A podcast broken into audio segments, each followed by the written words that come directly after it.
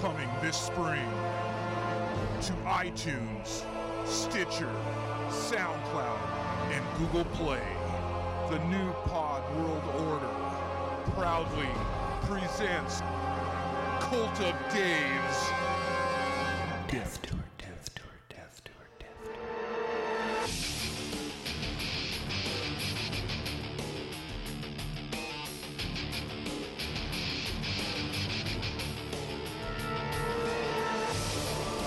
This April, Dave Weimer and Jerry Butler will team up with internet heartthrob Robert Floyd, that's at 4ColorBigCat827 on the Twitters, and travel the globe and visit the most notorious spots of death, murder, and mayhem. Be warned and prepare yourself for...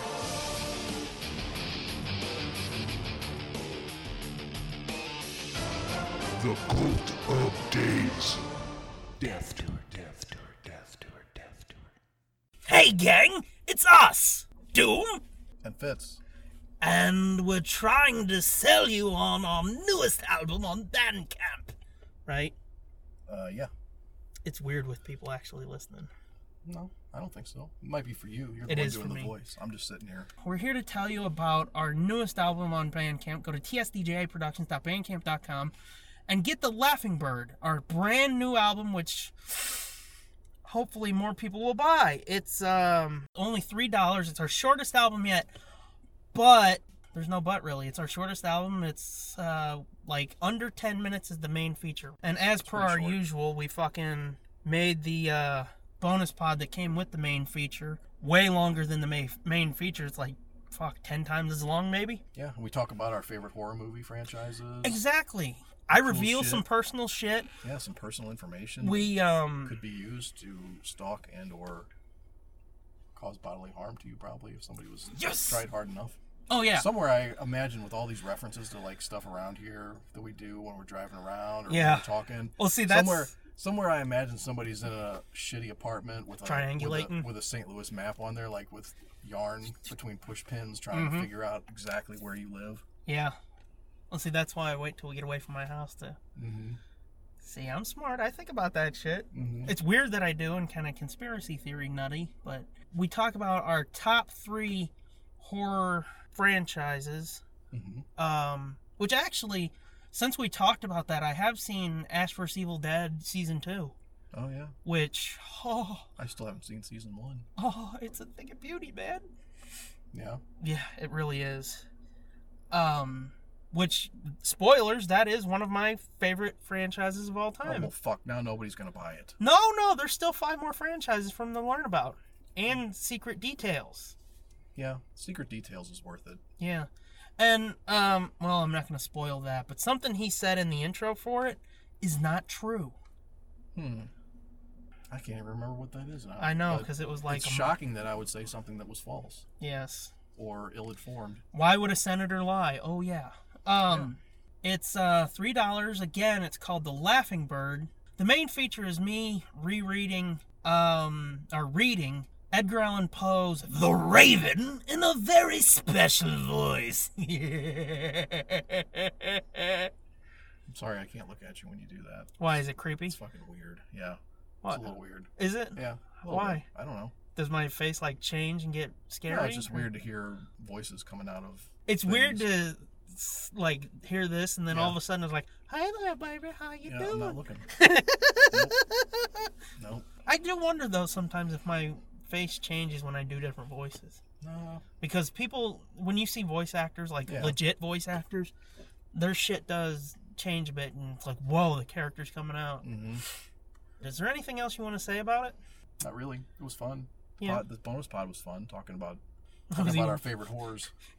It was even more fun because you didn't cut it. That's right. Yeah, that was definitely. I guess that's one of the reasons why I don't have that much to say about it because I didn't really do that much with this one. Yeah. Yeah. So you really don't even remember much of what we talked about because you didn't have to listen to it. Nope. But I tell a story about my dad cutting a fucking dude too. That's true. Mm-hmm. There's that. Mm-hmm.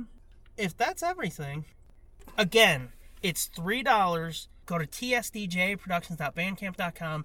The Raven, read by a character you all know and everybody requests me to do when I fucking do bumps for podcasts. tsdjiproductions.bandcamp.com. Go there, $3. Good? Bye. Enjoy the episode. Is that our theme song? Is that how it goes? Yeah. I'm not good with music. It's close enough. Okay. What's up, everybody? Hello, everybody. This is Ming Chen from AMC's Comic Book Men. You're listening to Nerd Blitz. There's Tom, Steve, Dave. There's ISO Comics. But there's also Nerd Blitz. Listen up. Listen hard. Live it, love it, learn it. Nerd Blitz.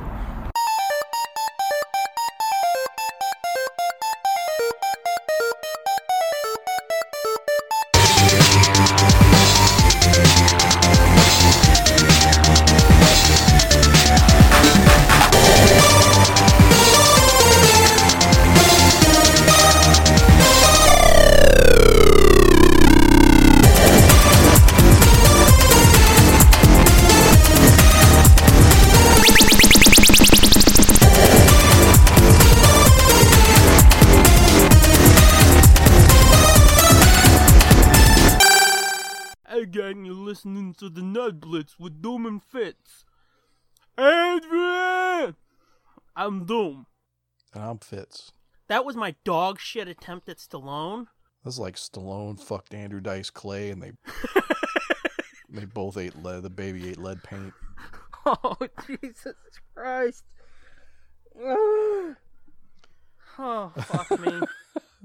Hickory dickory doy.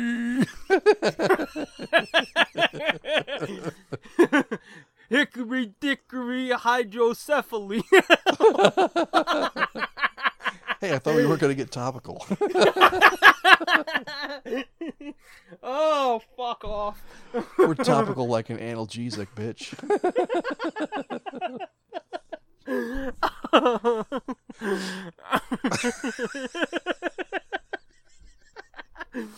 Oh, I just had a sip of my booze, dude. I swear to God.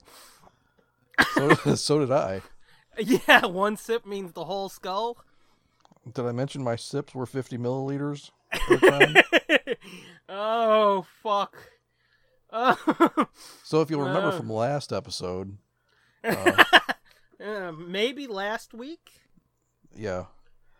For you. For us, it was like 5 minutes ago, but... Yeah. We had to take a tinkle break, but we're back, bitches! I informed Doom at the end of the last episode recording that my alien head vodka is all gone now. Yeah. And he's like, somehow impressed by that. Well, no, it's just like, you're gonna fucking, by the end, tell it... No, I was gonna do the same thing. Yeah, we can't do that same joke again. I mean, it got cut last time. Yeah, maybe. Yeah, we'll find out. Mm-hmm. Yeah, so welcome to what could be 33 or 40. Fuck! Are you sure you only had a sip? I did, I swear to God, dude. 43. What could be 43 or 42, depending on how we get this shit done. Wow, that was fucked up. The last fucking 5 minutes have been a train wreck and a half, dude. Yep. I wanted to make it the opening of the show, but somebody won't let me, so you guys may or may not hear it. Well, I mean, I like the consistency of the episode. Starts with, hey gang, you're listening to the Nerd Blitz with Doom and Fitz. Yeah. It's the whole reason I haven't done Ed Wynn, because as I said before, it's like when I do the Ed Wynn voice, it's like, oh, good gravy, is how I get into it. So yeah. I don't want the first thing they hear to be, oh, good gravy, or, oh my God, I can't do this voice. You know? Yeah. I like the consistency, is all I'm saying. But anywho. Hey, you remember how back in the day we used to do this segment called Joke Corner, Doom's Joke Corner? Oh, I do. I remember it like it was yesterday. Yeah. I miss that. Okay. We should do that again sometime. Okay. Like now. Play the theme song. Doom's Joke Corner. See, I wanted to get into Joke Corner because we were spending too much time fucking around again. I know. So this time, this is one of my only memories of my mom's dad, my grandpa on my mom's side. Uh-huh. And it's a short story, but it's fucking funny to me, at least. So, a shotgun house is a house that you can see through the front door to the back door, right? Right. In a straight line. Okay. My grandparents had a two-family house that was basically a shotgun house, a living room that was a rectangle, a middle bedroom, a hallway with a bathroom, the kitchen, and two bedrooms, and the door to the basement, and then the kitchen. Okay. One time when we were down there, I was sitting in the middle room, just off of the living room and from the hallway, which was my mom's room when she was little and lived there. So I was sitting there between the bed and the wall, just fucking around playing with some toys. I don't like where this story's going. No, trust me, it's good. When all of a sudden from the living room, my brother came hauling ass through, and I mean, he was... You've seen, like, Roadrunner cartoons where he blazes and it's like, what the fuck was that blur? Yeah. That was my brother. And when my grandpa died, he was, let's see, this year he would be like 103. Jesus. And he's been dead 20 years, so like 83, so he was at least 80 when this happened. My brother comes blazing through like Roadrunner, and hot on his heels, swinging a fly swatter, is my grandpa. No fuck. Fucking screaming, get back here, you little son of a bitch, I'm gonna beat your fucking ass! My brother went running down the steps to the basement and got to my grandma. My grandpa came hauling ass after him, and I'm like, vroom, vroom, like I'm at a fucking NASCAR race, like, what the fuck was that? Well, come to find out, my brother had been going around with a razor blade or something sharp slashing the screens. Oh, shit. On the windows. And yeah. My grandpa either caught him doing it or found out that he did it. I'm going to guess he caught him doing it and went off and went after him. And my brother went running downstairs to my grandma, and my grandma always coddled him. And she was like, leave him alone, he's just a baby. And my grandpa was like, no, bullshit, he's fucking up my screens, I'm going to beat his ass. And eventually she got him calmed down, and nothing really happened, but yeah. I'm just sitting there with blocks like, la, la, la, la, holy shit, he's gonna die. Yeah. Huh. You have an interesting family. Yeah, I do and did. I don't ever recall any of my grandparents chasing anybody with a fly swatter and yelling, I'm gonna beat your fucking ass. Yes. Well, did anybody go around doing stupid shit like that? Not that I can recall. And I should tell you, my brother, I've said in the past... is an asshole. He was we know.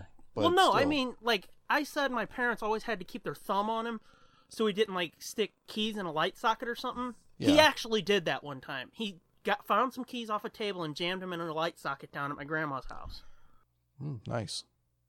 And apparently went and flew back about a foot or something. So what you're saying is evolution isn't real. No, I'm saying just as Motorhead told us in Evolution's entrance music, evolution is a mystery!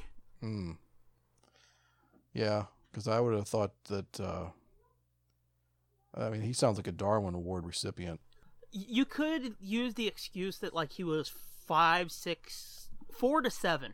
Just give it that window. Okay. But at the same time, it's like, what the fuck? Those are scary ages, dude. Oh, yeah. Trust me. Oh, I know. Just when you think, he would never do that. He fucking does it. And then you go, why would you do that? Well, I mean, go back to episode 1 with the garbage banana. The runts. Runts. Yeah, runts. And you're like, well, tell me you didn't. I won't eat any more. Dude, he still does it.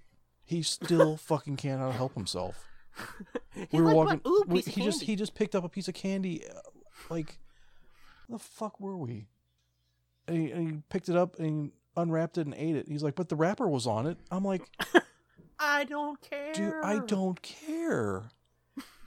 Because nobody could have possibly fucking spunked on that and then wrapped it back up in fucking paper. Now, see, I would think like somebody put a needle in it. You're like, they jerked well, off like, on it. It was no, like, it was like hard candy. It was like a Starburst or a. It wasn't something that would have had a needle in it necessarily. I was just about to say you could get a needle in a Starburst. Like I had thought about it. Yeah, I mean you could get a needle in a Starburst, but it wasn't a Starburst. It was something else, but it was it was like a fucking butterscotch. It was about that size, and it was something that you couldn't have got something in it like that. I wasn't worried about that. I was worried about. You were worried about the cereal candy spunkers. Yeah, or dip it in kerosene or fucking, I don't know what. Who the fuck knows? Rub a little moose piss on it. Yeah, dip it in rat poison or who the fuck knows, dude? Or just the fact that it's on the goddamn ground. How about that? There could be bugs in it. You don't know. Yeah, it could be an ant in the motherfucker. And then he just kept saying, "Yeah, but no, it was all wrapped up. It was fine. It was all no. It's just don't do it." Yeah, but Dad, it tastes good. But it was okay. It wasn't, and I'm like, yeah, but don't do it. Please, God, don't do it. And last night we were out to dinner, and we were walking out of the restaurant along the sidewalk. Yeah. And he looked down in the gutter between the sidewalk and or the curb and the parking lot. Oh no. And he looked down and we kept walking and he looked up and he goes, I'm not going to even look in there to see if there's candy in that wrapper. I'm like, good. Thank you. Thank you. That's got a better ending than I was saying in my head. Well, I'm just saying it was fucked up because you could tell he was really conflicted. And he definitely was like, I bet there's something good in there. I mean, I bet there's some candy in that on the garbage on the ground. I'll bet I could get that. He does sound like the Family Guy version of James Woods, like, ooh, piece of candy. Yeah. Oh, that's terrible, dude. But yeah, I mean, I've always said when I was little, I felt a little neglected because I can remember one time specifically, like walking through Walmart, mopey little bastard kid, head down, like nobody likes me because my parents always had to have their head so far up my brother's ass to make sure he wasn't doing something stupid. That explains a lot. Once I got older, I understood it, but when I was little, oh God, dude. Yeah. What do you mean it explains a lot? Where your mopey nobody likes me shit comes from. Yeah, it kind of does now that we think about it. You're welcome. And you know that shit does still permeate my everyday life. Yeah. Childhood scars, dude. They don't go away. Yeah, I mean, even you. Here, I'll tell you something. Even you. Half the time when I talk to you, it's like, God, I know I'm annoying the shit out of him. God, he hates me. I know he hates me. How could he not hate me? And then you'll fucking... Because there's some days where, like, I just get this feeling like I'm annoying the fuck out of you. Yeah. So I don't say shit to you. Oh. And then you'll fucking hit me with something and be like, hey, look at this. This is awesome, isn't it? And I was like, maybe I'm not annoying him. No, usually if I don't answer or I'm not very talkative or something, it has nothing to do with you. It's... Logically, I understand that. Yeah, it either has to do with my own mental state or, like, I have kids up my ass. Mm-hmm. Like I said, logically, I understand that. It fucking makes sense. It's perfectly understandable. But I don't know. Some days it's just like, he hates me. I'm annoying the fuck out of him. I know. I have the same issues. And some days it's like, it's almost like you sense it because when I'm going through this conversation in my head of like, I annoy him so much, he hates me. God, I can just feel it. I know it. It's like you can sense it, and you will. You'll fucking pop in and be like, look at this fucking piece of art, concept art, or fucking this cup that's got Alden Ehrenreich's fucking, as Han Solo, drawn on it. Oh, yeah. God damn it. We didn't talk about that last episode. We didn't. Fuck. But yeah, we can talk about it next time. That's evergreen for a little while. But yeah, that shit happens, and it does. It feels like almost sometimes you can sense it. Yeah, it's because I can. I have ESP because I drank this fucking vodka that was filtered through a meteorite. You mean you're getting probed right now? No, we're not getting probed. We're like getting special powers and shit. Oh, okay. At least I am. I only had a sip, so no special powers for me. I can see through that wall and shit. But yeah, I mean, this it is really fucking weird because despite all of the proof that you don't hate me, I still I do have those moments, though, dude. Yeah, I don't know, like the fucking 800 hours of. Yeah, exactly. I would. Yeah, you're right. I really don't. It's really not worth my time. I just don't have anything better to do. Well, I mean, that's the thing. It's like, fucking think it through, you dumb bastard. You would not have spent the last 2 years almost cutting 200 or 120 hours of bullshit if he couldn't stand you. If you annoyed him as much as you think he does, you know? But, I mean, again, you know how it is. Yeah, I know. This joke corner wasn't very jokey.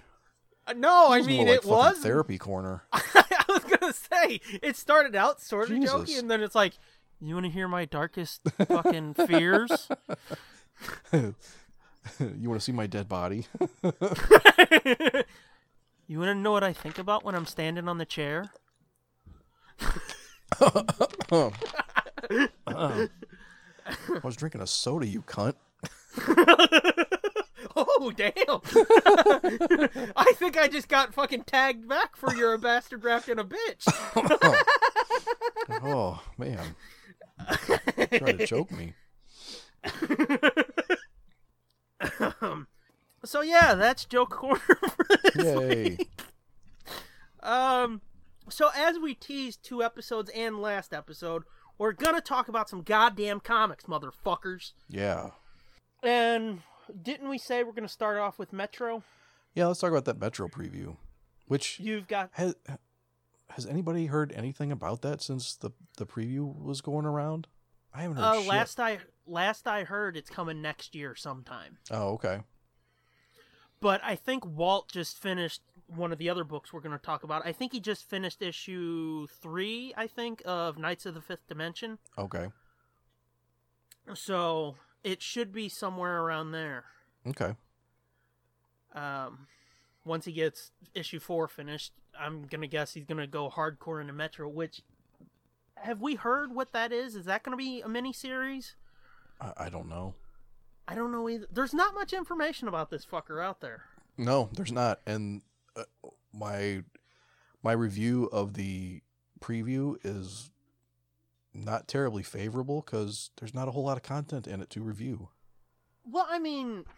and even the content that's in there, half of it's blacked out. So it's like, what the fuck's going on in this book? Yeah, I mean... I'm of two minds of it. I mean, I understand. It's a fucking preview, so... Yeah. I was just under the impression that I was going to get... I thought there would be more... in the preview than what was really there. It almost felt like a, like an intentional Carnival Barker trick of like, you know.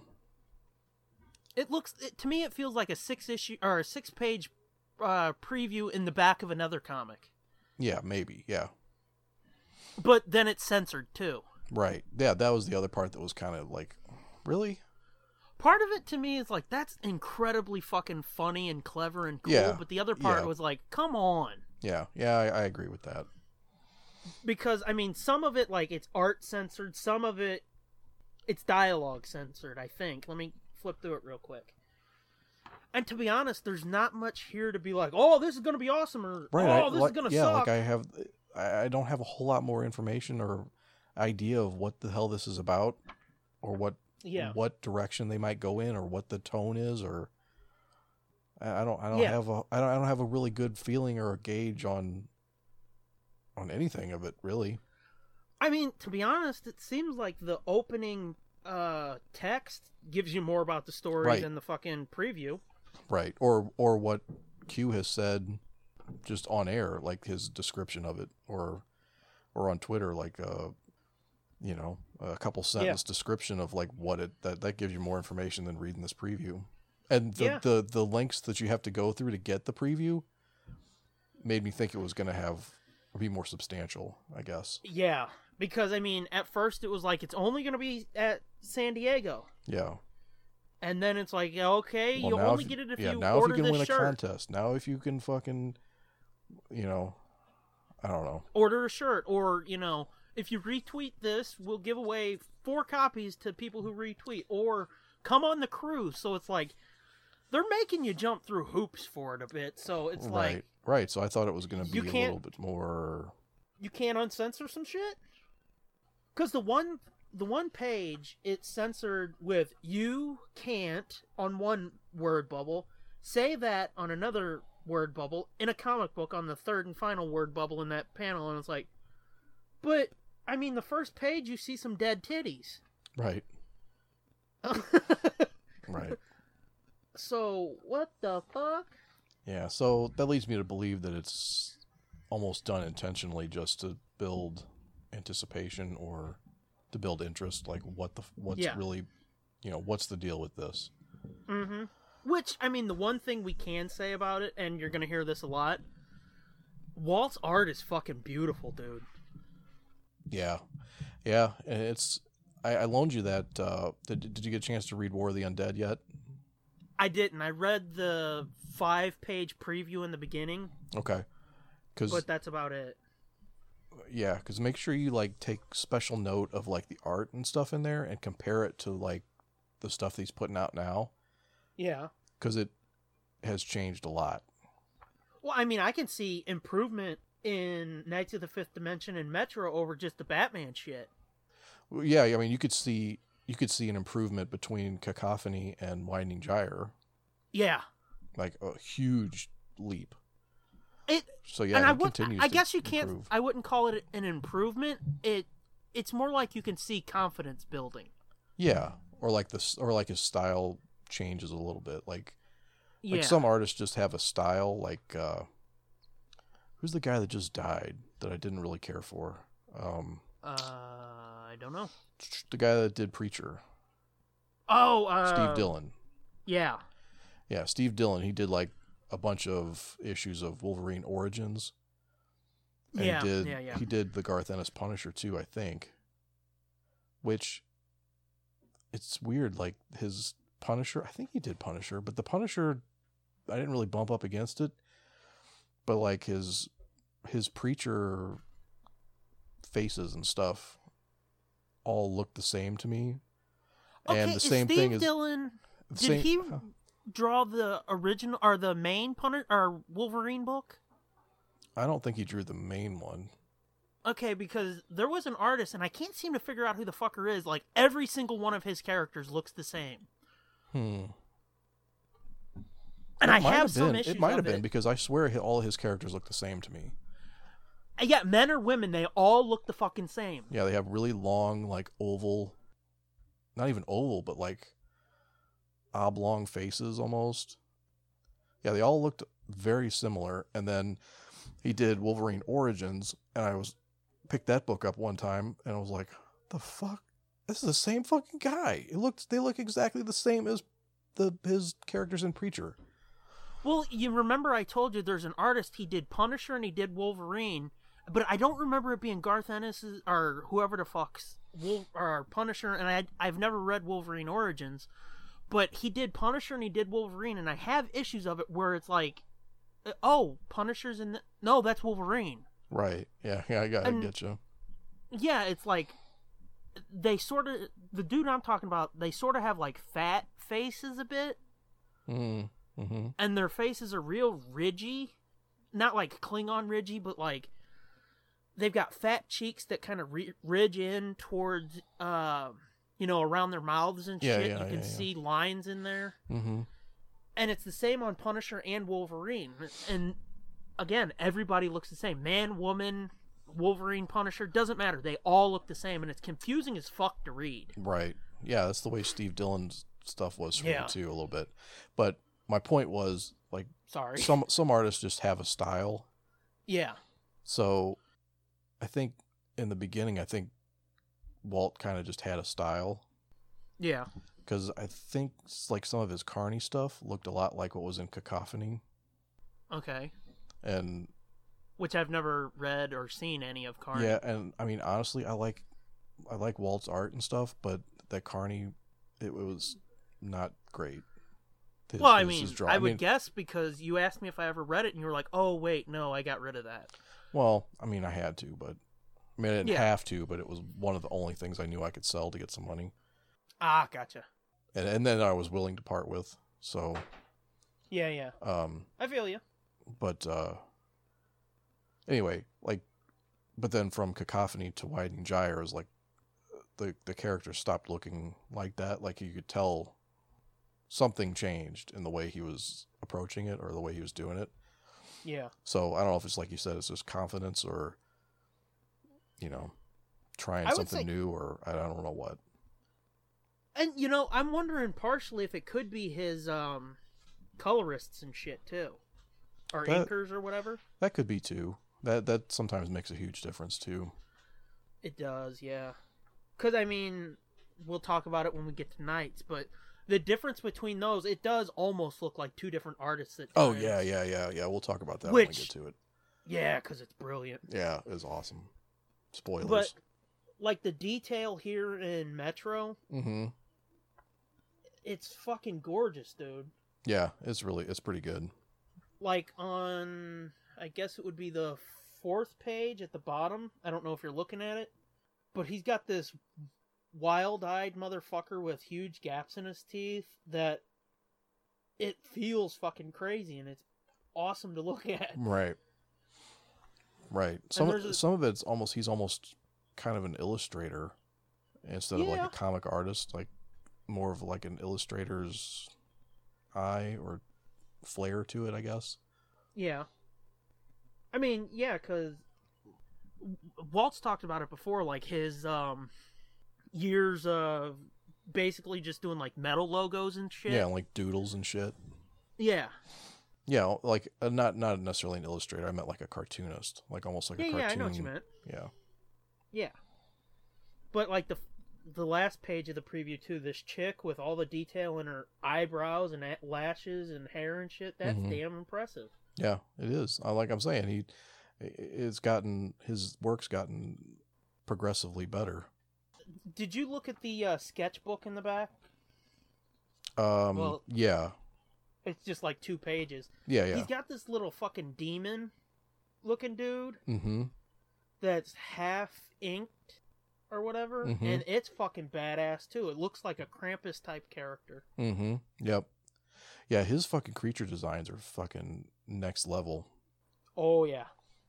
Like, we'll talk about it, too, when we get to Knights of the Fifth Dimension. Like, his character designs are fucking awesome. But, yeah, Metro, there's not too much there to talk about, but if you just go by the art alone, I think it's going to be fucking awesome. Because that shit's bad. Yeah, I mean, I'm not as over the moon about this one as Knights, but that's mostly just because I don't know... There's nothing to judge, basically. Yeah, there's nothing really to judge it on. Like, I'm not sure... what to think about it exactly. Yeah. Do you want to go right into Knights, or do you want to do the other comic first? We might as well go into Knights since we've already teased it, and then we'll finish up with the not related one. Yeah. Instead of trying to shove that in the middle. Yeah, but it is related to a previous topic. I don't know why we're playing coy. We've talked about what it is. Yeah.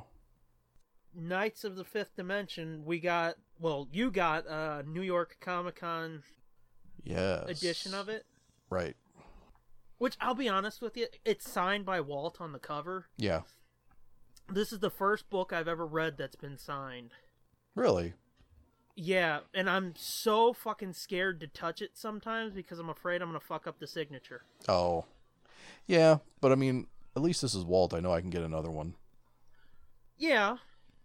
But we talked about it before. You gave me, I think, the first issue of Cryptozoic Man, and it was signed. Yeah. I've never opened that book. What? Yeah, because it's just like, I don't want to fuck it up. Oh, you're not going to fuck it up. Just be careful your hand is on the cover, and it's fine. I know, and the fucked up thing is, like, you gave that to me. That is mine. Yeah, that's yours. And I'm scared to touch it. That's what she said. Shut up, you bastard! You suck! Worth it. Ugh. Anyway. But yeah. Do you have scans or anything of this that you can look at? Nope, going by memory. Fuck. I was hoping you would take at least a couple pictures because I wanted to get a little bit more in depth about this one. No, sorry, I didn't take any pictures of it. Well, balls. When I first opened the issue and I saw like the old school, and when I say old school, I mean like fucking 70s, 60s art. Yes. Oh, dude, that made my dick hard. Uh-huh. Yeah. It actually made my balls tingle. Like I was like, oh, X-ray glasses and fucking. Oh, I mean, if you want to talk about the ads, yeah, I'm talking about the. Oh, art, that's what I was talking about, the ads on the inside cover. Oh no, I was talking about the art. Oh no, I was talking about that because I mean, Walt drew all that shit, all the. Oh yeah, yeah, I know. Yeah, yeah, but I mean, I looked, I was like, oh, it's like the old fucking. Oh. Yeah. That's like, oh, that used to be in all my old shit. I saw it on the back cover before I opened it, so that's where I was like, this is so badass! Oh, yeah, I didn't even see the back cover until I got to the end and flipped it over, and I was like, oh, there's more on the back! Fucking sea monkeys! Is there? Yeah, there I think there was sea monkeys in, I think. There's gotta be some. Or they might not have been called sea monkeys, might have had to call them something else. Yeah. But I think it was the same type of fucking put it in some water and watch it grow. Well, it was like the family of sea things with crowns on and shit, like. Okay. At the beach. No, I think you made that up. Did I make that up? You did. Well, I'll cut that out. But it would fucking fit in. Yeah. In a big bad way. But yeah, if you want to just get there, look at the fucking ads, and it's like, ooh. I know. I was like, oh my god, this is going to be amazing. Mm-hmm. Oh, wow. And Giddum's listed as a fucking production assistant. Oh, really? Yeah. It says Giddum Steve Dave. Huh. Weird. But yeah, let's get to what I was talking about that gave me a boner. Yeah. The art. Oh, the art. The art is great. Exactly. We've talked about many, many, many fucking times to the point that even it annoys me. Like, yeah. How good the old art is. It's not fucking this super glossy, super realistic. Yes. Yeah. Computer fucking cookie cutter shit. Right. And I opened this up and I was like, oh my god, this is the fucking shit we love, dude. This is the fucking first half of the Marvel Archie digests. Yeah. Yep. Like all four color. And yeah. The fucking dot art. Yeah. The bright colors and yeah. Oh, I loved it. Mm-hmm. And like the first four pages. Well, five if you count the splashes too. Oh, I definitely count that splashes too. You count it as like five in its own. Yeah, like two nuts. Yeah. Right here. Ba-boom, ba-boom. Yeah, but the fucking dots, which I don't know exactly what they call that, but it's just dots, dude. That dot art fucking shit from back in the day. I miss that, you know? Mm-hmm. Yeah. So let's refresh me like the story, because like it starts out where it's the knights back in old times, yeah, right? Fighting dragons or with dragons. Fighting demons and dragons and shit. Yeah, and they've been imprisoned, I guess. Or the dragons and stuff. Yeah, or something. Yeah. I'll be honest with you, it was a bit hard for me to follow what was going on. Yeah, it was, yeah. Because it's kind of I'm going to need more. It jumps around, too, so yeah. I'm going to need more issues of this, too, to and there's really only four, out. I think. There's only going to be four? Yeah. Okay. That's kind of how Cryptozoic Man was. If you've never opened that, I guess you've never read, you don't have any context, but that one was kind of hard for me to follow too. It was like kind of out there. Yeah, I mean, from what I've heard, that type of shit, this seems like it's in line with it. Cryptozoic Man, a lot of people thought that should have been an issue or two longer. Probably. Because it's dense as fuck. Oh, it's way dense. Yeah. And not dense like us. It's way dense. Brian used lots of big words. Oh, great. That like, again, I don't know that I'm smart enough to follow. Yeah. I mean, I've got a decent vocabulary, but yeah, sometimes I'm like, huh? Mm-hmm. Let's see. Yeah, I think it was the knights that were imprisoned or something. Oh, okay. God, I'm out of my element trying to fucking carry this one, dude. Sorry, I didn't... I should have. Yeah. But there's this bad guy, Vantablack, that's... Oh, yeah, Vantablack. The enemy of the knights. Mm-hmm. And apparently, the knights are obviously from the fifth dimension. They're from another dimension. And they need somebody from our dimension to sort of keep them going. Uh-huh. Because it's... Oh, right. If I remember right, there's like generations of knights. Right. That each... creator from our world creates and fucking guides through right to battles. Fight this evil Vantablack to keep him at bay or whatever. Yeah, and then what you find out is it jumps out of that 4-color Knights of the Fifth Dimension world into like our world. Yeah. And then the book completely looks different. Like, it's not a 4-color book anymore. Now it's like painted. Yeah, now it's like these really like rich, like painted. Looks like, I mean, they look like Alex Ross paintings. Almost, yeah. Yeah, where it's like they're kind of, yeah, they look like oil paintings almost. Yeah, and I mean the 4-color pages. It looks like fucking Jack Kirby spunked on the pages. Oh yeah, and somebody finger painted it to look right. Because it's purdy.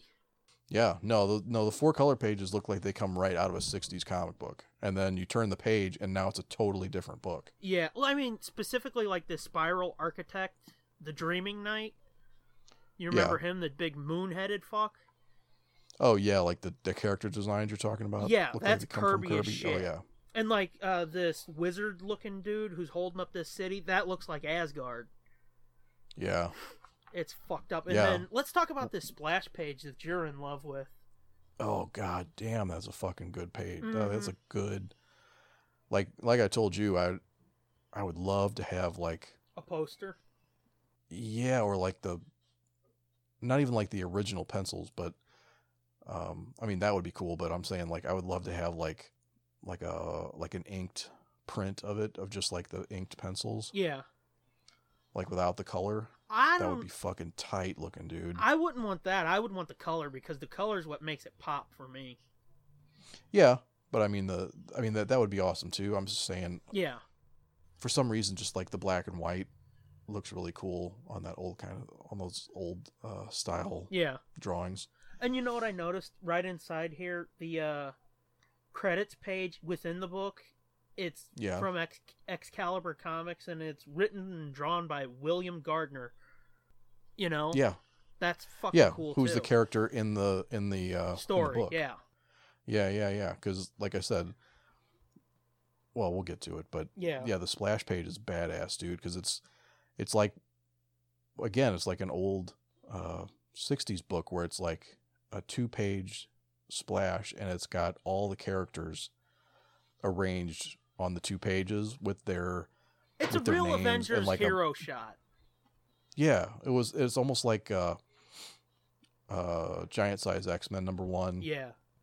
Where they introduce all the characters, and they're all arranged on the page, and they've got their name in big letters, and then underneath is like a box with a description of like who they are and what they are. And their first appearance too, which I thought that was a badass little touch. Oh yeah, that was badass too. Their first appearance in these books that you've never read. Mm-hmm.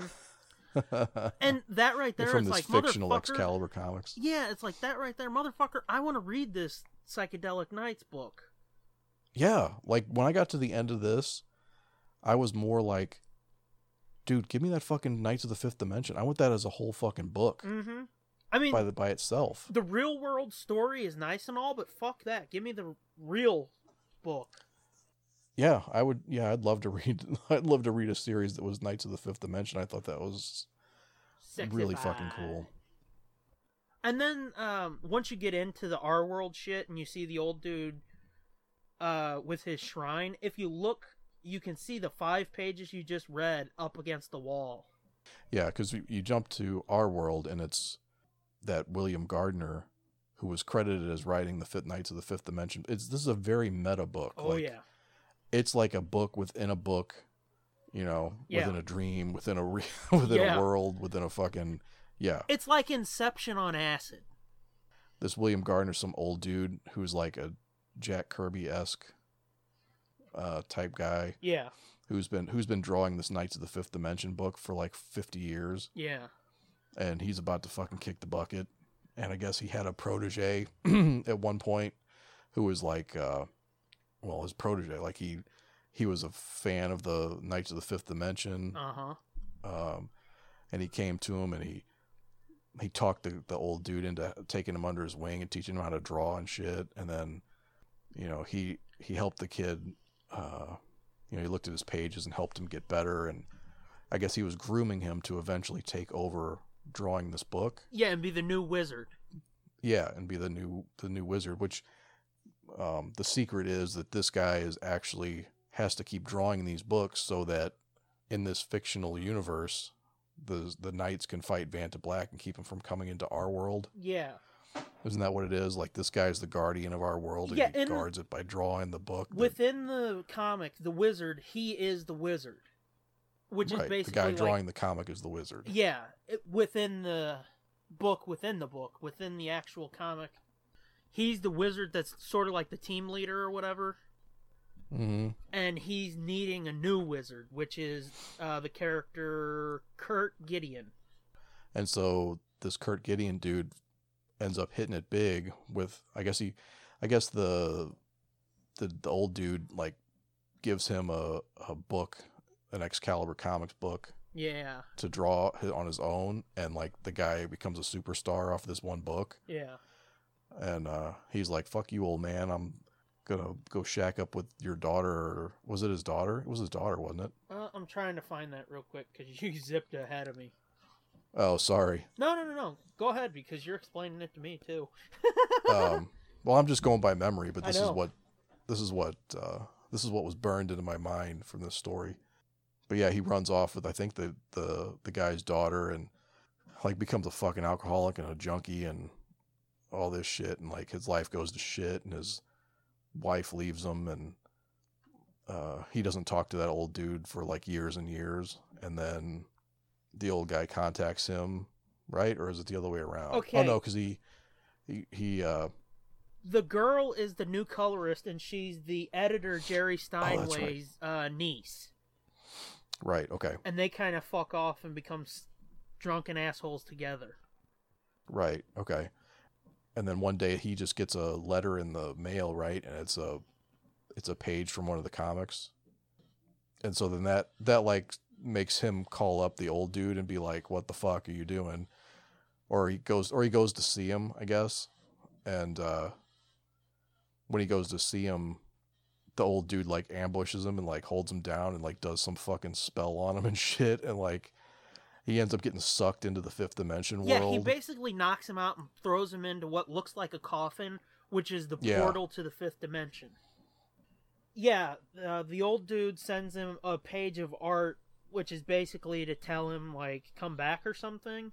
And that's when it goes into the backstory of, him being a fan of this comic when he was a kid and then seeking out the dude and him becoming a huge star and all that shit that you talked about. And then his spiral into drug use and all that and him selling off a bunch of his awards and whatnot. After he got the page of art, he goes to the house. Yeah. But real quick, the thing I wanted to mention, I thought this was a cool, on the thing where it details the old dude's, history, it talks about how it took the comic industry by storm and it transformed Excalibur Comics into the major force in the entertainment industry. Here, I'll read you this. It says, "At the height of his popularity, Will drafted the now legendary contract," in quotes. "As the story goes, he forfeited any and all money from his TV, movie, and merchandising of the Knights as long as Excalibur agreed to release a new monthly Knights comic book in perpetuity. So while he toyed away on a monthly book, the suits of Excalibur made millions off his creation," which basically it's like he didn't want any distraction. He just knew he had to be the wizard. Right. And keep and the book had stories to continue forever. Yeah. So it's like you keep all the money, but no matter what, you can never cancel this book, no matter how bad the sales are or anything. Right. Which, again, I think him creating the book is a way to help the Knights in the Fifth Dimension or whatever. But at this point, he's getting sick and back on track. Kurt goes to his house, and when he gets inside, he sees a shrine of all of this fucking Fifth Dimension shit. And he's looking around trying to find Will, and Will comes up behind him looking a lot like Darth Sidious and blows some smoke in his face. Kurt's blinded, and that's when Will kind of drags him over to this table that looks like a coffin or one of the magician box things, you know, where they have some fucker get in. And as he locks him in, this fucking looks like a big biker looking dude with a laser spider thing on his fucking face. Oh yeah, that's like Vantablack's assassin or because didn't that guy like die earlier in the book? He'd been arrested. It was like he got arrested, but somehow he got taken over by Vantablack or something and turned into a zombie or a servant of him or whatever. So yeah, he was arrested, and in the back of the police car, it shows him, he doesn't say a word in the back of the police car, but they're telling him, like, shut up, or wake up, that's what it is. Mm. And as he's waking up, this thing cracks open from his head, and it's like a little fucking, it looks like the creature from the end of Incredibles, but a mini version, and it comes cracking out of his forehead, blood spewing everywhere, and it's got giant laser on it, and it says visual cortex activated. And it's looking to terminate William Gardner. The old dude. Yeah. So once he gets Kurt into the box, this dude with this creature on his head comes breaking through the door. A laser shooting out of his head, it looks like. And William sort of disarms him and rips the robo spider with the laser off his fucking head. And the dude hits the floor. And that's when William starts doing his spell or whatever to sort of transfer Kurt to the other dimension. And then you've got this two-page spread that shows Kurt in this coffin, like, bisecting the page. And you see our reality on one half. Oh, right. That was badass, too. Yeah. So one page is the half of the picture, and it's painted like the oil painting style, mm-hmm. and then the other half is the four color style, the old timey comic style. Yeah, and it's funny because the top two panels on the first page are like 3/4 oil, and the other quarter is the four color. Old style, yeah. So you can sort of see the transition between the two, which is like, oh shit, that's pretty. Yeah, that's fucking awesome. And then the bottom two panels of the second page are the exact opposite. It's mostly four color with a little bit of the oil. And it's so cool. It was really well done.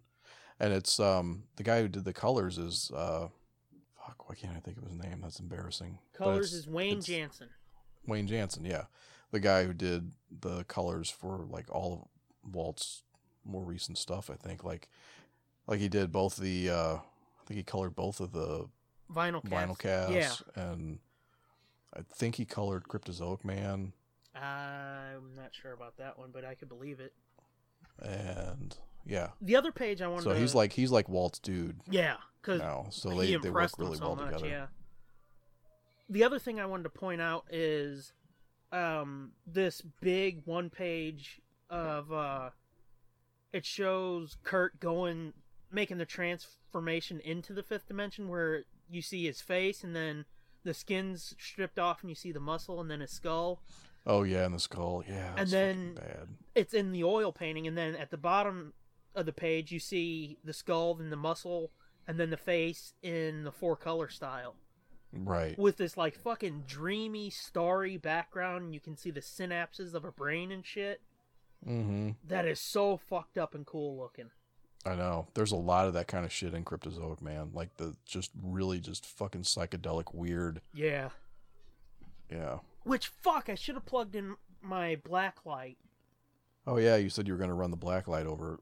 Not that I fucking jizzed all over those pages, but yeah, but there's one because there's page... actually the a panel that's a looks like a blacklight painting. Mm-hmm. Yeah, I wanted to go over that on mic so I could fucking you could all hear my jizz reaction to the blacklight. But I don't have it out at the moment, so oh damn. Yeah, it's this fucking thing that makes your eyes sort of vibrate.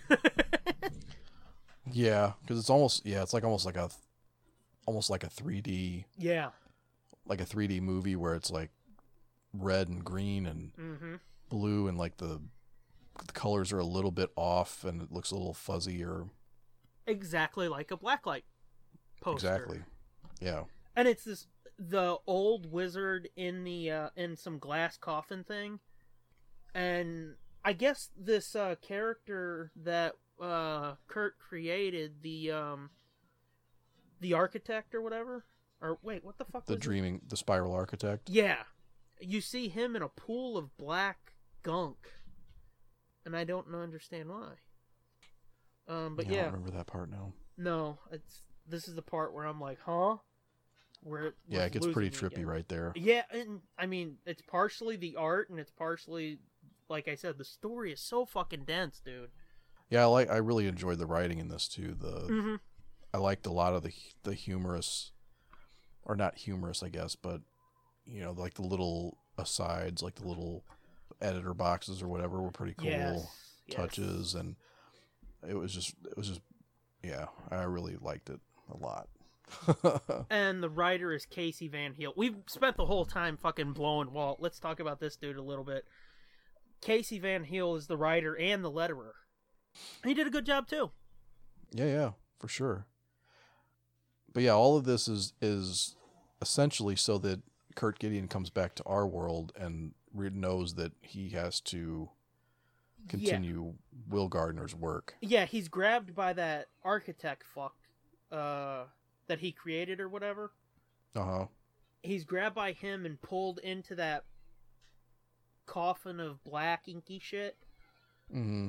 And it switches back to our world, and you see somebody snap open a, like, smelling salts and put it under his nose, and they don't show you who it is. Mm-hmm. And he fucking sits up and screams, and he's like, what the hell is going on? Because just like us, he's fucking tripped out and not sure what the hell just happened. Yeah. And he's looking around for Will, and on the ground he finds an issue, a beat-to-fuck issue of Knights of the Fifth Dimension. Mm-hmm. And it's cover with a tombstone that says Will Gardner. Yeah. And it's got the four characters from that huge splash page, the wizard, that architect dude, and some, like, King Arthur-looking motherfucker. Well, I mean, those and then phantoms behind them. And it says, the death of the spiral architect. And it ends with Kurt holding that, and he says, holy shit, in big circle that says, end of chapter 1, which is like, what the fuck's gonna happen now? Yeah. Is our reaction. Right. Yeah, let's do it. Let's do issue 2. I'm ready. That's not possible at the moment. No, I know it's not. And then the ad, we'll get to the dedication in a second. Yeah, that was a surprise. I wasn't thinking about that. And it made it made me realize something that it was right in front of my face the whole time I was reading the book. Yeah, well, we'll get to it. I'll tell you. Yeah. But the ad at the end for Blue Juice is, again, a four-color dot art piece that's like, oh my god, that looks so pretty. And it says Better Buy Blue Juice. It's got Accelerators, Ether and Empire, and Anne Bonny on it.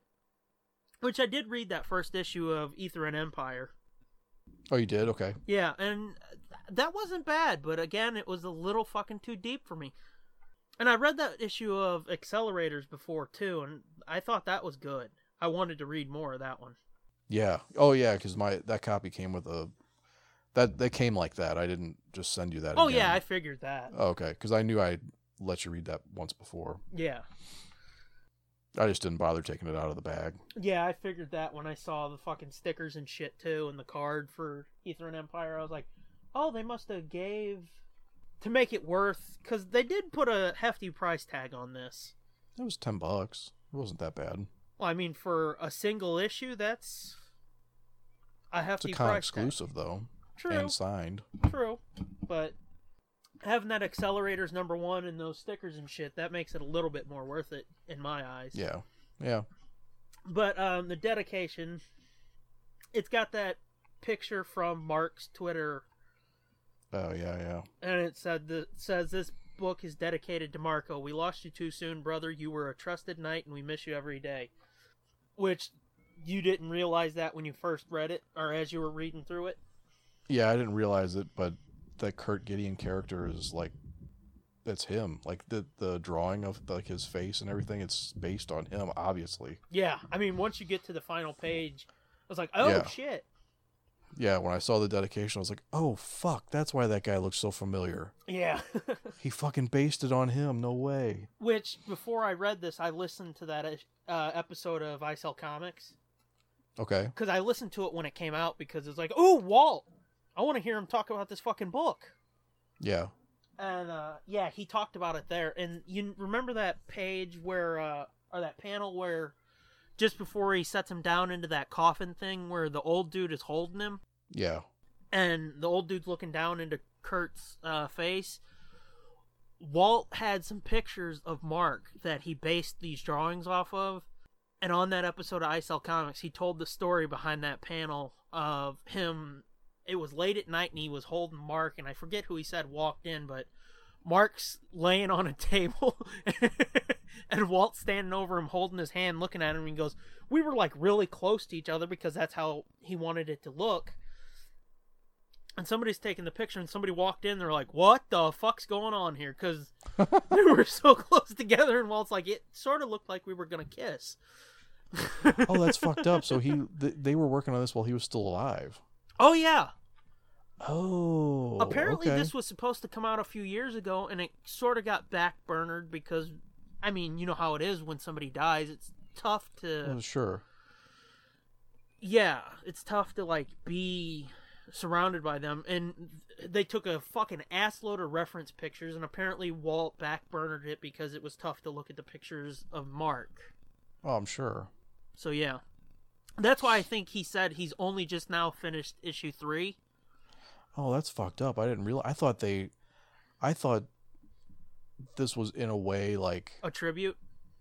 Yeah, or like inspired like the story of the wizard and passing on the thing. I don't know what I thought, but after I saw the dedication, I was like, "Oh, this I can see how this would be inspired by that." Yeah. Well, no, they'd been working on it for a couple years, it sounds like.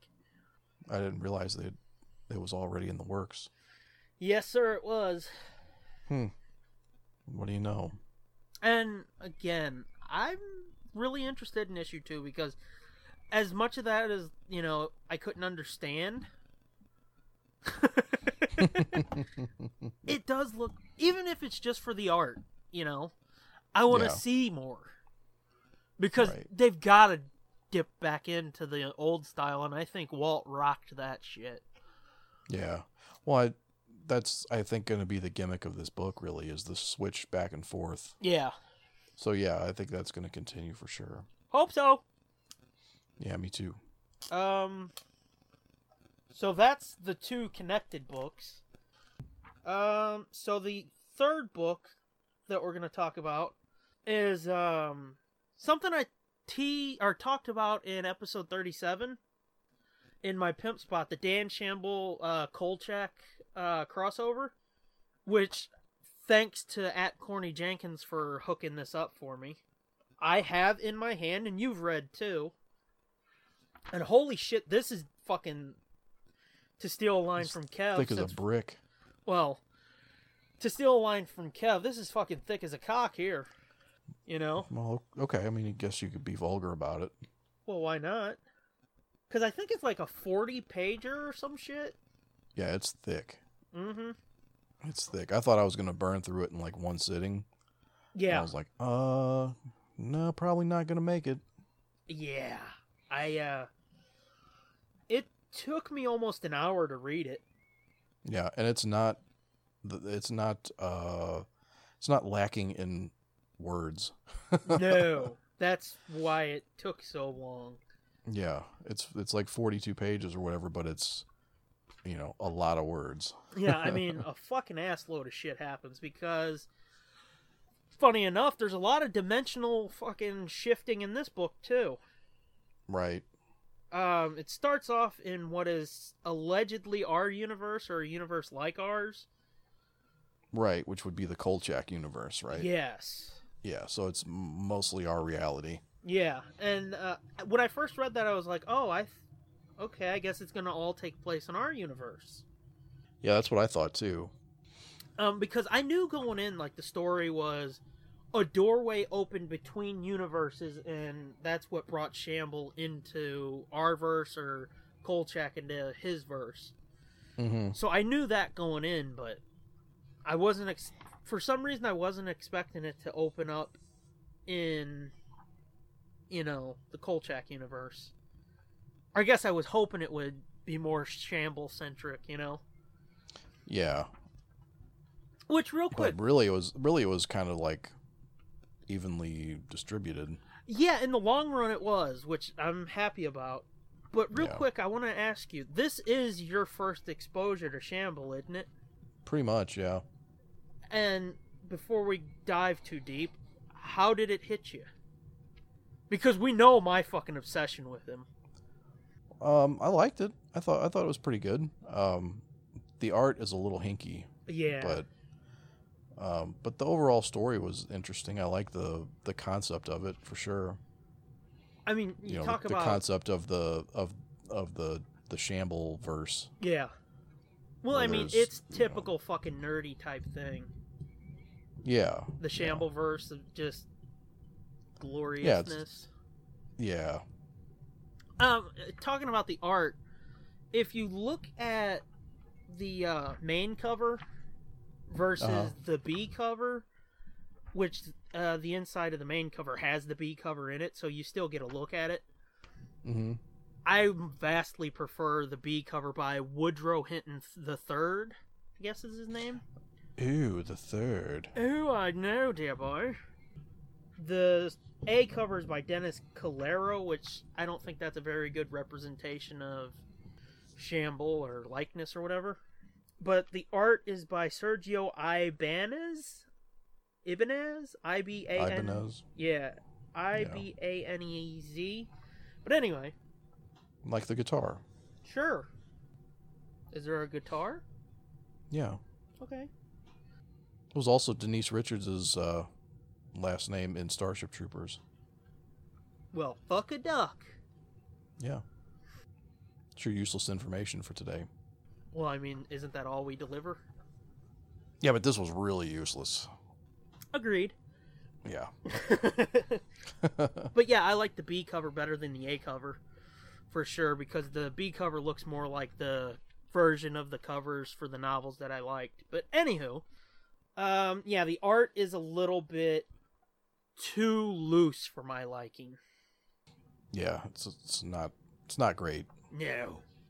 And I mean, the color for it, too. Yeah, it's mostly the color, I think. The color is not a good... It's very dull. Very dull and kind of soft feeling. Yeah. But yeah, it opens up with Kolchak. I think it's Halloween, isn't it? Yeah, Halloween, and he's left at the newsroom answering the phones, and every year on Halloween he gets this fucking weird dude who comes in and...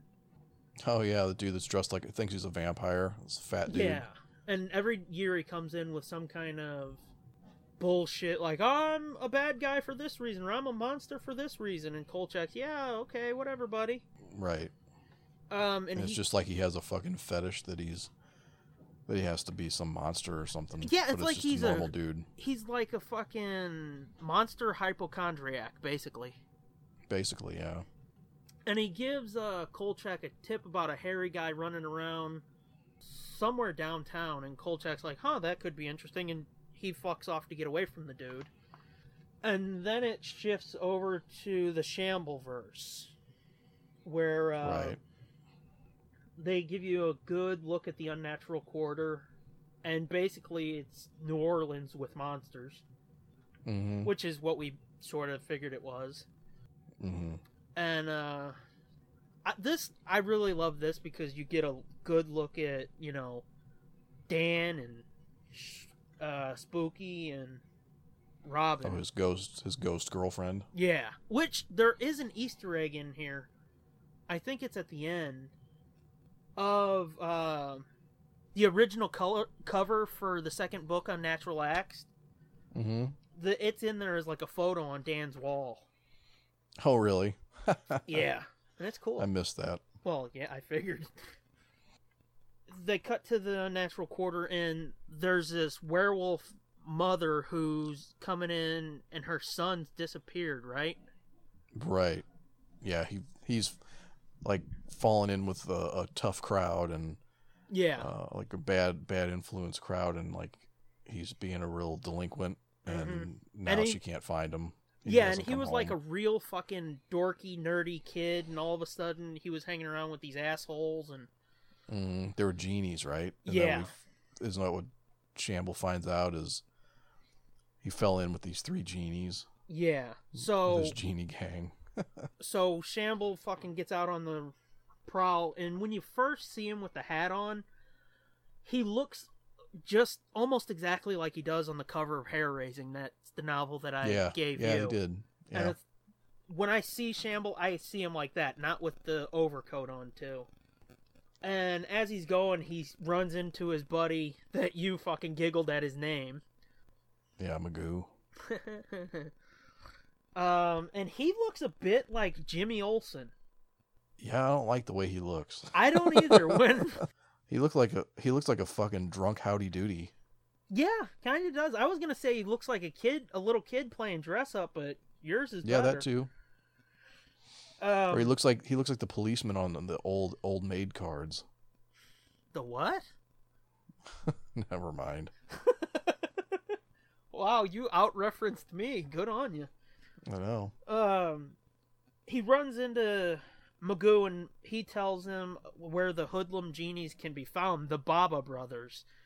Oh, Bill, yeah, Joe, Baba and brothers. Frank Baba. Okay. And so Shamble finds them down a dark alley, and they look like demons more than genies, which, was it X-Files that showed us genies that looked like demons instead of fucking Robin Williams and Aladdin?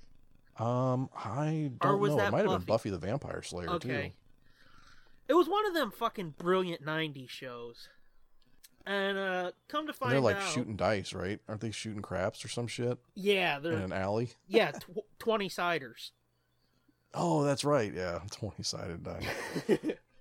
Come to find out, some magician dude in the quarter gave them some... like a magic toolbox. Yeah, a toolbox full of like enchanted tools or some shit. Exactly, that transported to a other dimension and gave them something to get rid of or something like that. Well, yeah, they were supposed to get rid of all those tools. Yeah, and they ended up giving those to the werewolf kid because he could figure out how to do the incantations. Yeah, he could read them where they couldn't. Right, to open the portal so that they could throw these tools through. Yes. But because... then they tricked this kid into going through the portal, and then it closed and he couldn't get back through. Yeah, because the tools were cursed and dangerous, so the warlock dude who owns the shop was just trying to get rid of them. Right. And he told him, you know, open a portal to the mundane world, that's us. Right. And get rid of them. You have to talk to Vlad the Fence. So, cut back to our world. Kolchak goes into this fucking deli and finds this werewolf dude who's kind of missing his mama and shit. Yeah, which was weird. It was, but... I mean, I guess it fits that this is my first exposure to it, so that was kind of, I wasn't really expecting that. Yeah. Well, I mean, that's why I tried to set it up when we talked about it. Like, it is literally our world, just with monsters. So you've got monsters that, like, yeah, he's a big, scary-looking werewolf, but at the same time, he's a little puss. He's a little kid, yeah. Yeah, which makes it all the more interesting to me, which I think that's part of the reason why I just love it so much. Mm-hmm. Because it's our world just a little off-kilter, you know? Which makes it fun. So, yeah. Kolchak talks to a cop who gives him some information about where the werewolf ran, because apparently the werewolf stole some pastrami and fucked off away because he was scared and hungry. Yeah. And cut back to Shamble. He finds Vlad. Mm-hmm. Which, it was funny reading this and then reading Unnatural Acts, because there's a shady fucking pawn shop in that too that's run by a little like, it's not a gnome, but it's some fantastical creature that's like, I'm never fucking selling my shit. You just, basically it's a pawn shop where you go to sell. You ain't buying shit off this dude. So it was fun to see two different pawn shops in the quarter for me. Yeah. But anyway, this dude's got a going out of business sign up, because I forget the reason why, but he's trying to...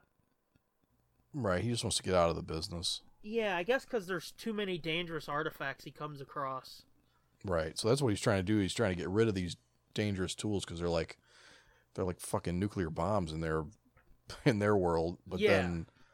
But then if they throw them through this portal to our world, then they just turn into regular tools. They don't. Yeah. They're not magical anymore. Yeah, it takes all the fucking special sauce out of them.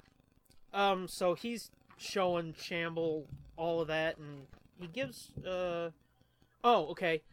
Shamble's trying to figure out, you know, how to get this kid back. Again, private detective trying to solve his case. And the dude writes out something from the Necronomicon phonetically to read the runes. Or, sorry, runes, so Shamble can go get this kid. And I thought that was cool, too, because the Necronomicon is what started this universe. Okay.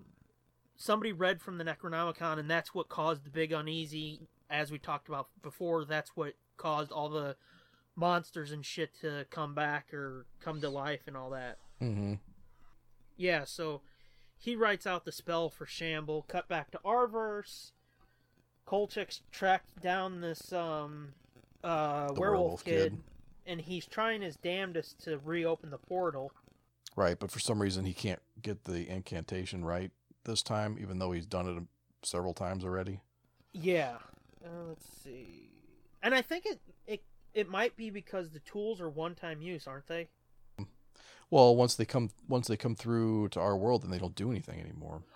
Yeah, that's right. Duh. They are one-time use, but at the same time, yeah.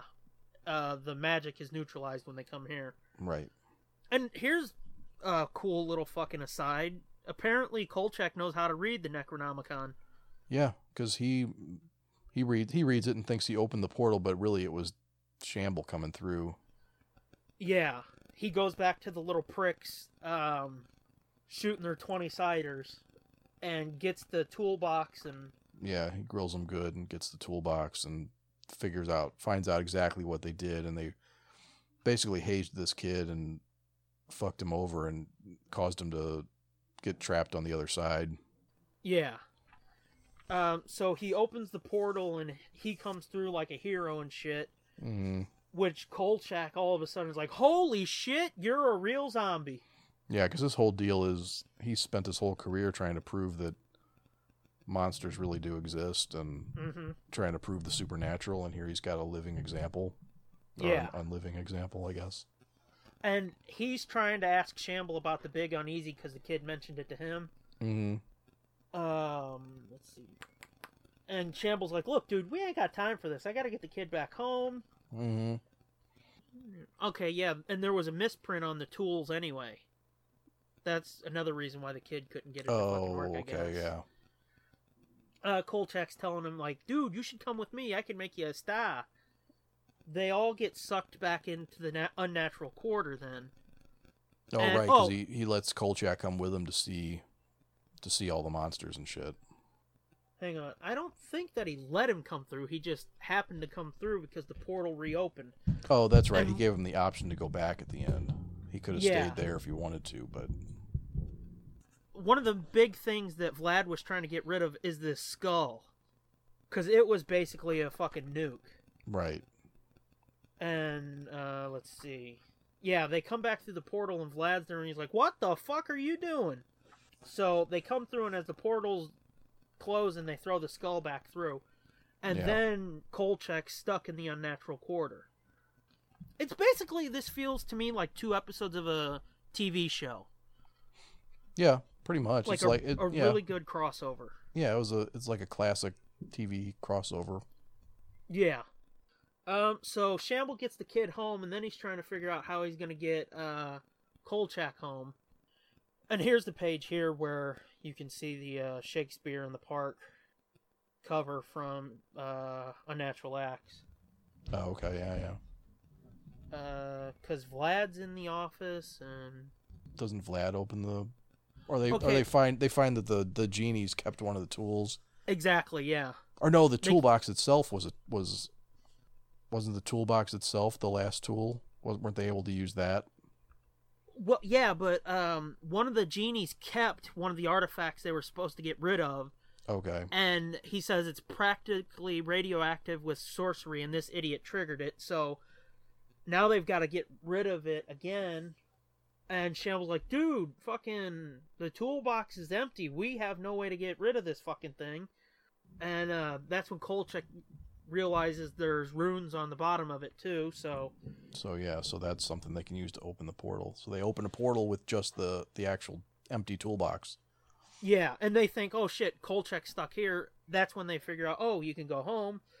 And Vlad too is like, fuck this, I don't want to be here. Yeah, I'm done with this unnatural, this supernatural shit. Let me go to your world. And you had it right, unnatural. Yeah. He's tired of the unnatural shit, so he's like, fuck it, I'm going to your place. And Kolchak's like, awesome, you're my proof that this crazy shit exists. And he basically convinces, or so he thinks, Vlad to prove his story that he's been trying to chase for all these years. Right, that he is Dracula. Yeah, but Kolchak's gonna use Vlad as proof of, the supernatural and whatnot. And they go into his editor's office, and he's explaining to him, like, dude, this fucking dude is a 100% real vampire. And Vlad, tired of all of that, and he basically is like, I don't know what the fuck he's talking about. Mm-hmm. Yeah, he totally screwed him at the end. He's like, I don't know what he's talking about. He's like, Vlad, my name's Chad. It's the accent. He can't understand it. And the editor's like, why am I not surprised, asshole? They walk out, and Vlad's like, dude, I'm normal again. That's what I want to be. Oh, and Vlad's like, he'll get in a job as a fucking insurance salesman because that's where the real money is. Oh, right, yeah. Then they run into the fat, bald dude that's trying to say he's a vampire. Oh, yeah, the fake vampire, yeah. The dude's like, look, Kolchak, look on the bright side. At least I'm a real vampire. Then cut back to the Unnatural Quarter, and basically they get a wrap up in their universe too, where it's like, wow, that was fucking crazy, wasn't it? And it's like, sucks about Kolchak's thing, but oh well.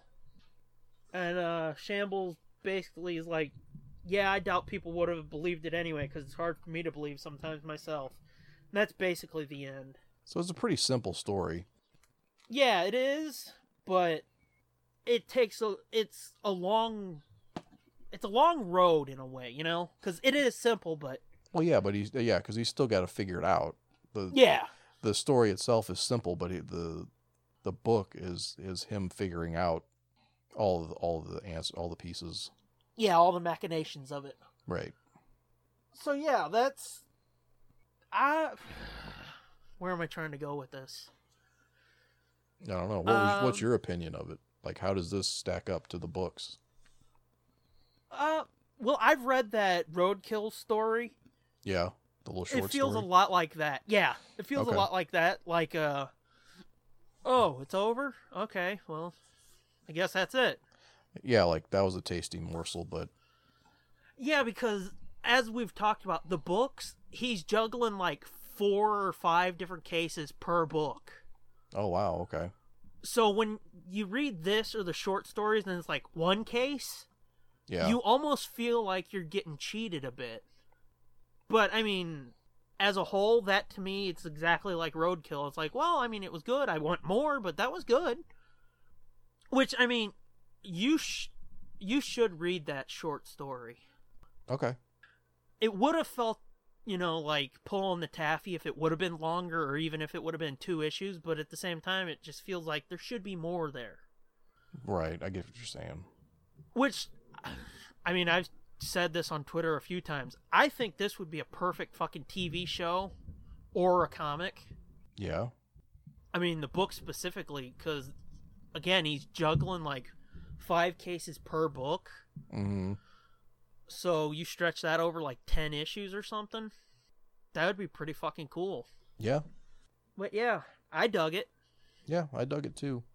As like your first taste of Shamble. The art kind of put me off of it a little bit, but yeah, you know, the story was good. And I got a good sense of, you know, the cleverness of the different the way the monsters are included, and yeah, you know. Yeah, because there is a lot of humor in those books. Yeah. Yeah, I could tell. Yeah, that's why I've said in the past, like, at some point we've got to do a book club of either the third book or any of the books, really. Because I think it feels ripe for it, you know? Yeah. I guess what I'm really interested in is, like, after I pimped it in 37, you were like, yeah, it sounds pretty interesting. You've read this now. Do you have interest in more? Yeah, for sure. Good. Yeah, I don't know. I don't know what I'm getting at here.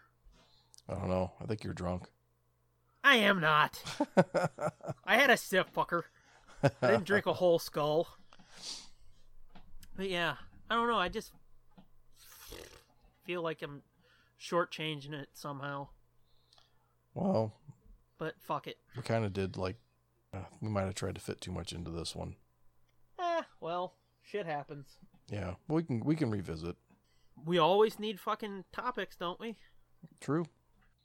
I'm surprised they've only done one of the Shamble ones. Yeah. That's unusual to only get one of something.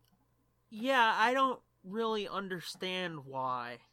Because, again, it feels ripe for a serialized storytelling.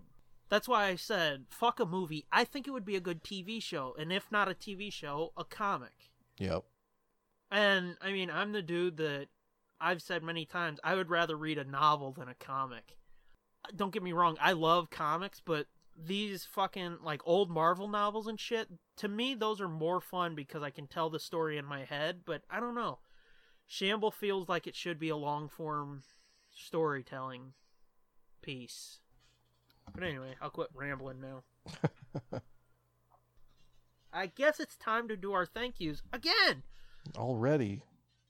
I don't know. This sort of felt good doing 2 episodes at once. Yeah. Yeah, it was different. As per usual, thanks to @thejsarge for the music that you hear on every single fucking release we put out. Thanks to @SherrySays for our logos for this and commentaries. Thanks to @JP Montgomery for taking them pictures of Logan and our merch. And thanks to @LookingForRate for doing the Knights of Nerd Blitzdom logo. Yeah. Which I forgot to say that. I've been trying to work that in more often. Oh, Knights of Nerd Blitzdom? Yeah. Cause I don't know. I think it's kind of funny to have a shirt for something we don't even say, really. Yeah, I mean, a little bit, but I like it. You've broken my nuts about how lame it is, but I don't know. I always thought that was funny and cool. And who the fuck you gonna give shit to, dude? You're the fucking D&D little dork with J-Sarge. Yeah, it's true.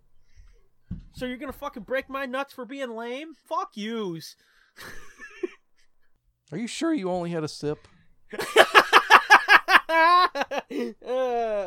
Yeah, I think so. It would have been funny if I was like, I finished my skull, and let me tell you something else I hate about you, motherfucker. But yeah, check out all of At Looking for Eight. All of her art. It's Ta. Find out all of her shit that she's drawn, and she does some pretty fucking awesome pictures. Yeah, she does. Like I said, she helped me out with 2 YouTube videos. And you can see the art for those YouTube videos at tanderson.dunked.com. Time for our shit now. Find us on iTunes, Google Play, Stitcher, TuneIn, and SoundCloud. We're part of the High Altitude Podcast Network and highaltpod.net. You can find everything we fucking do at nerdblitz.com. Get some merch. Go to redbubble.com/people/nerdblitzpod/shop. Search Nerd Blitz on YouTube. Find the one that's us. Go to tsdjiproductions.bandcamp.com. Find the camping trip and the Nerd Blitz pilots. Fuck. I'm at the Scooby Doom. You are at Fitzman73. And together we're at Nerd Blitz Pod. I feel like all I've done this episode and talk, and you didn't get a word in edgewise. Oh, I've gotten plenty of words in. I talked most of the Star Wars ones, so. I don't know. I'm looking at the wave lines for both of them, and it's like, shut up, fat boy. Let the old guy talk. Yeah, let me respect your elders. Respect your elders and shut up when I'm talking, you long-haired galoot. Cut your hair, fatty. You said it, not me.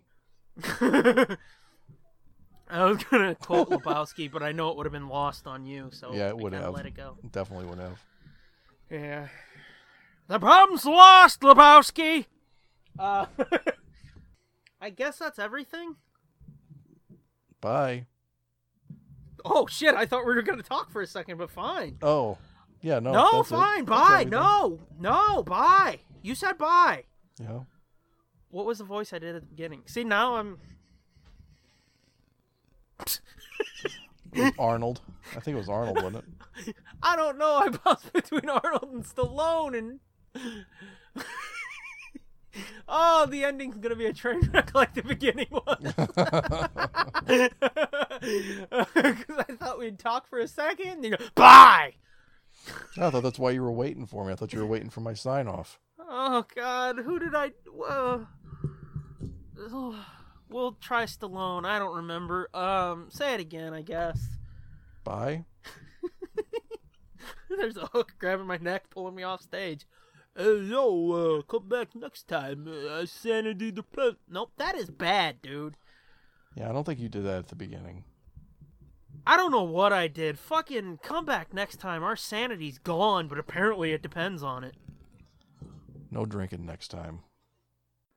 I had a sip, dude. I swear to God, it was just a sip. Fuck, I'm having a beer next time. That's it. Sometimes that's all it takes. I'm having a beer. A normal 12-ounce beer. That's it. No fucking tall boys.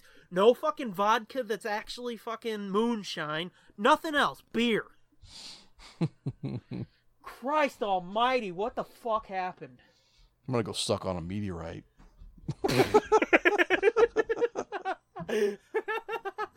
Is that what the kids call them these days? I guess. Hey baby, suck on my meteorite. Suck on my meteorite. Jesus. Goodbye.